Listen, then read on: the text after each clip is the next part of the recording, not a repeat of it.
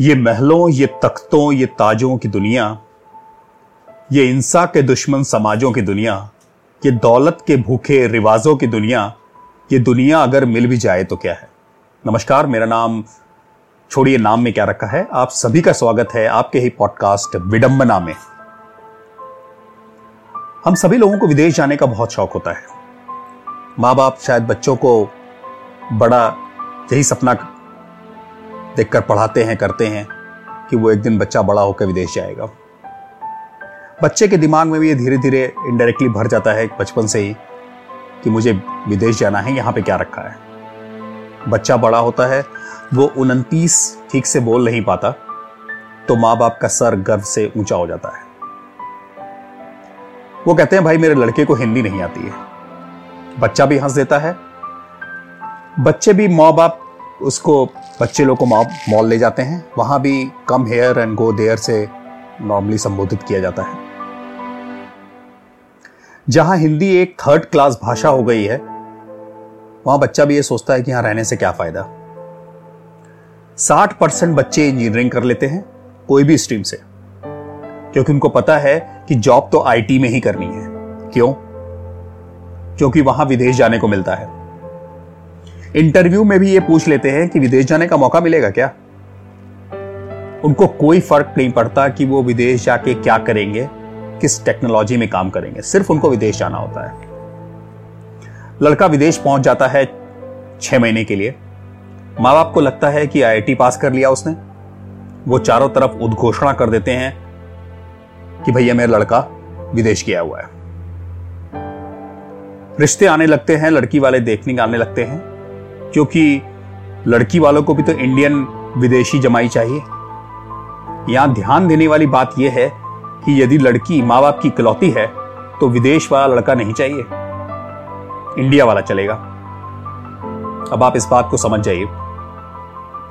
लड़के के माँ बाप को भी लड़की काम करने वाली चाहिए, कमाऊ चाहिए। शादी हो जाती है, कमाऊ लड़की से। लड़की इंडिया का काम छोड़कर लड़के के साथ विदेश चली जाती है। लड़का कोशिश में है कि अब विदेश में ही परमानेंट सेटल हो जाए। उसको एक साल का एक्सटेंशन मिल भी जाता है। लड़की भी वहाँ जॉब ढूंढ लेती है।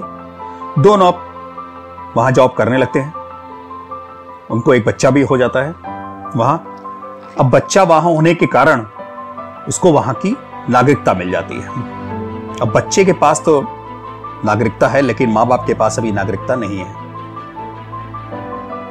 लड़के के माँ बाप अभी बच्चे का मुँह भी ठीक से नहीं देख पाते। क्योंकि बच्चा विदेश में पैदा हुआ है, अभी माँ बाप को आने की फुर्सत नहीं है। और उनको छुट्टी भी नहीं मिल रही है। कभी माँ बिज़ी तो कभी पिताजी बिज़ी। एक्चुअल प्रॉब्लम यह है कि जितने पैसे में वो इंडिया आएँगे, उतने पैसे में वो यूरोप घूम लेंगे। इंडिया तो देखा ही हुआ है। बच्चा दादा दानी, नाना नानी के लिए वीडियो कॉल में ही बड़ा हो रहा है। लड़के और उसकी वाइफ थोड़े दिन में ही वहाँ की नागरिकता मिल जाती है। बस, अब यहीं से स्टोरी में एक टर्न आना चालू हो जाता है। लड़के के माँ बाप यहाँ इंतज़ार कर रहे हैं।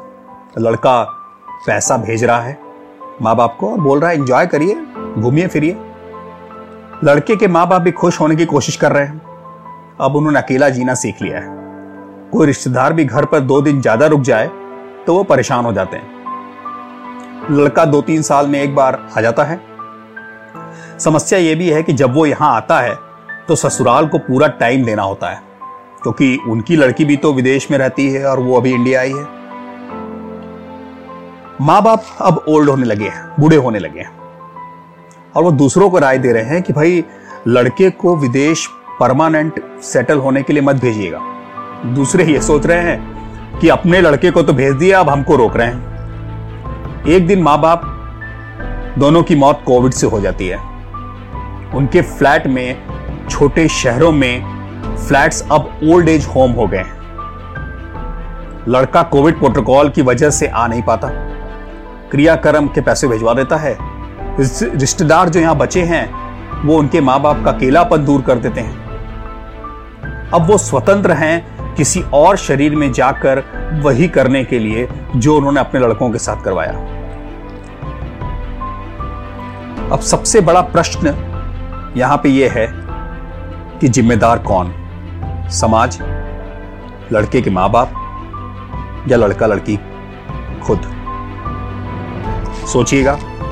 मिलते हैं अगले पॉडकास्ट में। धन्यवाद।